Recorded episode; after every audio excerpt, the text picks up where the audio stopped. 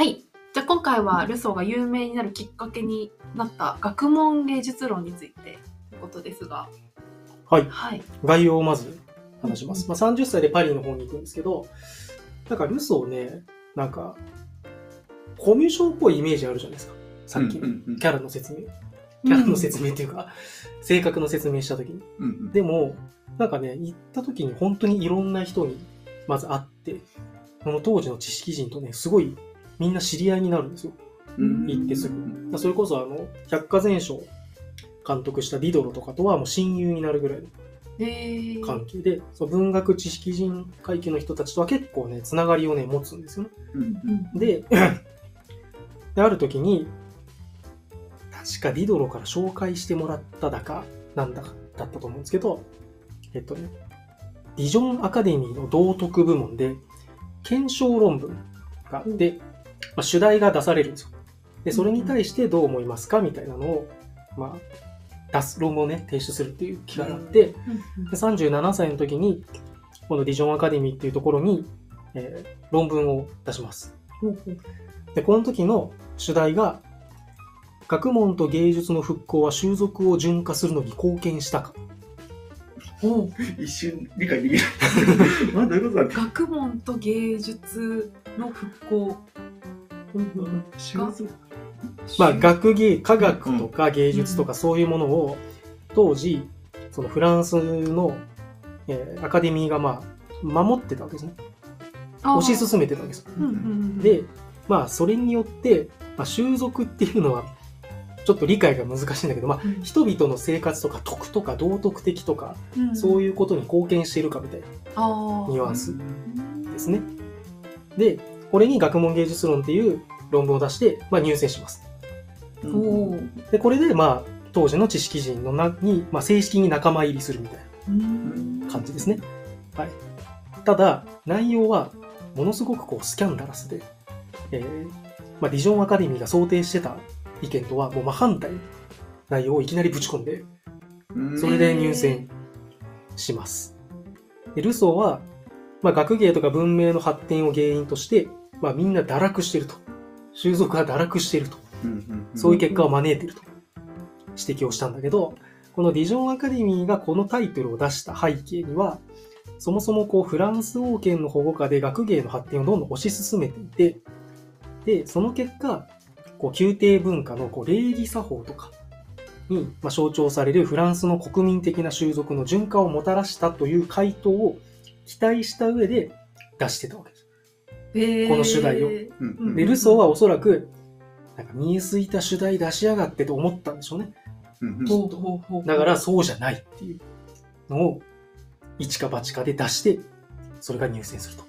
えこれどうだろうな入選するってことはさ、要するにその評価する人たちがいて、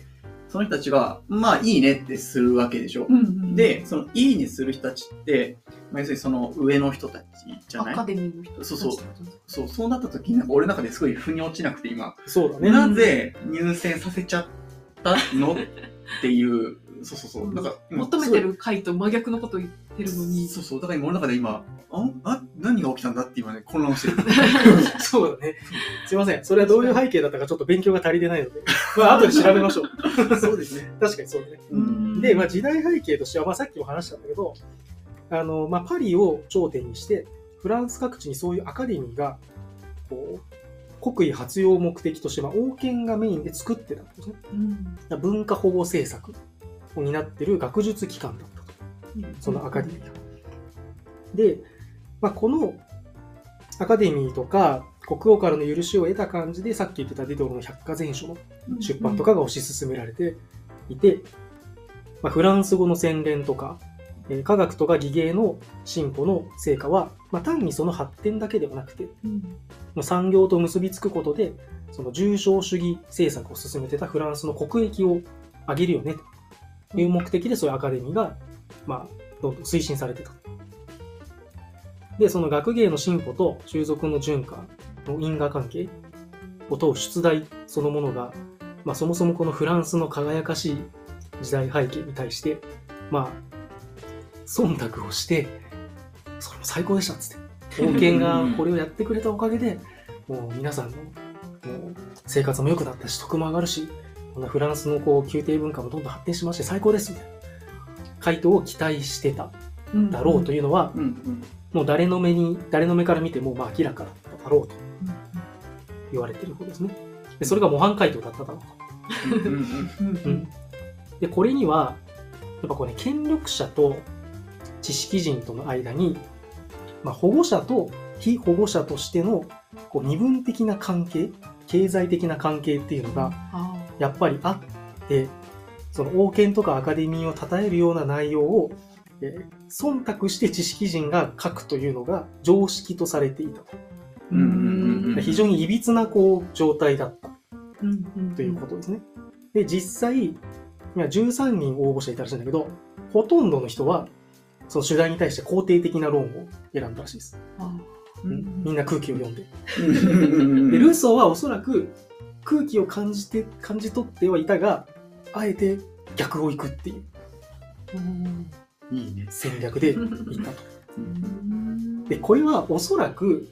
本当にそう思っていたという面もあると思うけど、まあ、一か八かの逆説論文だったんじゃないかとも言われている。自分が名を上げるためにうん確かにそうだよね。みんなの同じことやっちゃうと埋もれちゃうけども、一人だけ違なう、みんな青なのに一人赤着てたら、あれ？あの子なんだろうってなるもんね。うん。うんうんでもなんか、すごい賭けですよね。なんかその、今で言うとなんか奨学金をもらってて、例えばですけど、うんその団体のやってることをちょっと否定するみたいな、なんかそういう感じですよね。なんか、あ、でもね、自分は奨学金をまだもらってない。あ、そうか、この人、そうそう。ルソーはもらっっててなないいんだけど、普通は忖度をして奨学金をもらえるんだけど、自分はもらえてないから、ああ、なるほど逆。に、あいつら媚び売りやがってみたいなあ ところはあったかもしれない。だからチャレンジできちゃったっていう、うんまあ状況だったよね、まだ。だから王道で行くなら肯定して自分もその、うんね、お金を受け取る側に行くという選択肢もあ。あったと思うんだけど、うんそれはしなかったってことですね、ルソーは。うんで、まあ、ルソーのスタンスとしては、あの、まあ、自分の存在と、まあ、内面と外見が一致するというのが、ルソーが理想とする人間の自然状態だと。うんうんうん。それなのに、誰もが他人に気に入られようとして礼儀作法を身にまとったりとか、本来の性格や感情を隠すようになった。当時のフランス社会、その文明化されている状態っていうのは、自分の内面と外見が限りなく乖離してんじゃないかと。その人間の自分の内面と外で、なんかまあ、内面は全然違うことを思ってるのに、まあ外面で礼儀作法だけ身につけて、マナー身につけて、まあ洋服もちゃんと着て、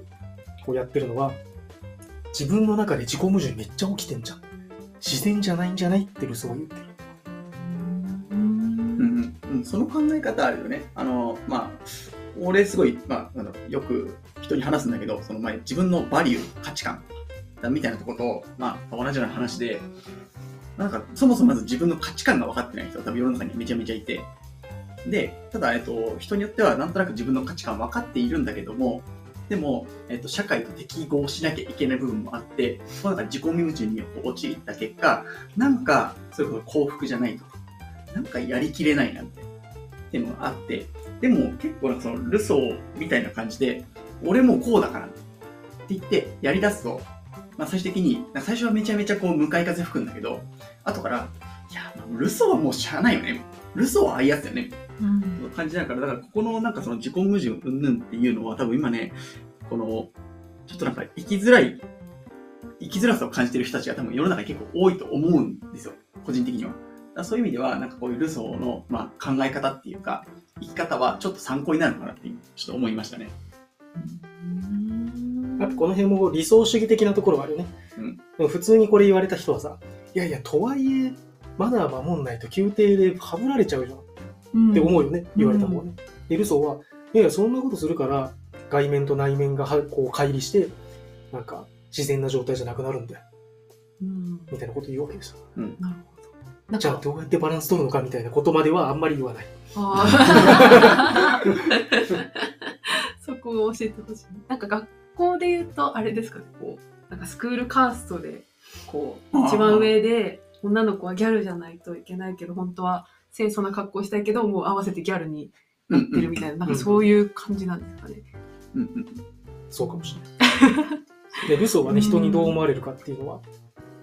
えよよくわかんないんだけど、うん。気にしてないって今言おうとしたんだけど、気にしてんだよ、めっちゃ。だから論文とか出して反論されたりとかするじゃん。うんすごい気にするの。他の人がどうやって言うかうん気にしてて、で、なんか言われると、なんか150倍ぐらいの感じで反論をバーンってぶつけ返したりとかするんだけど、嘘は。でもその一方で、なんか路上で股間を晒したりとか、なんかこう、世間的に、ね、必ずしも良しとされることじゃないこともたくさんしてるじゃない？うん。全然気にしてないところはうんよくわからない。結論よくわからない。うんまあでもこうこういうことを言ってるってことですね。うん。ここでで、その、王権とかから見ると、すごくこう洗練されたフランスのその礼儀作法とか、感動で親切に見えるような言動っていうのは、まあ、外国人にこう、いい印象、美しい印象を与えてるだろうって、王権とかアカデミーの人は思ってんだけど、嘘は、そんなもん上辺だけの偽善なので、全然内面の徳に由来するものじゃない。うん。ここにおいて断罪してます。はい。で、その解説本に書いてあって、面白かったのが、うんまあ、当時のフランスの知識人とまあ暗黙の了解があったわけだね。こういううんだけど、否定論の立場を取って、まあ、学芸の進歩が堕落を導いたという、当時の常識では考えられない逆説を導き出したのは、やはり良くも悪くも世渡り世渡りが下手なルソーらしい選択であり、が意表をついた一か八かの賭けだったんじゃないかとうん。いうことですね。確かに世渡り上手じゃないです、ルソー。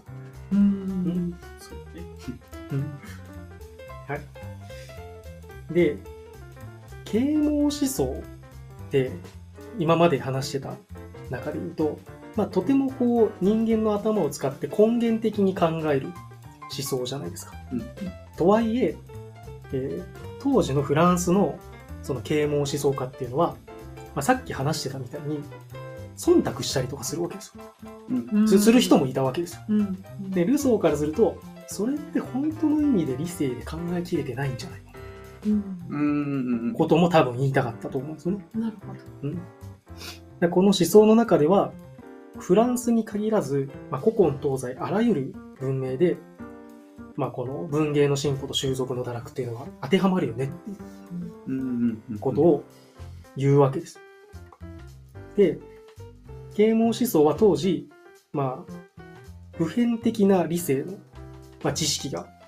あって、まあ、知的で道徳的な進歩の歩みであるという啓蒙主義啓蒙主義の、まあ、文明論、どんどん人間はこう文明進化していくよねみたいな思想があったんだけど、まあ、それに対してまああからさまな挑戦というか、うんその文明が進歩してもに人間の徳とかに必ずしもこう、いい方向に一緒に行くわけじゃないよね、みたいなことを言ってるわけなので、まあ、あからさまな挑戦ですよね。うんうんうんでなる、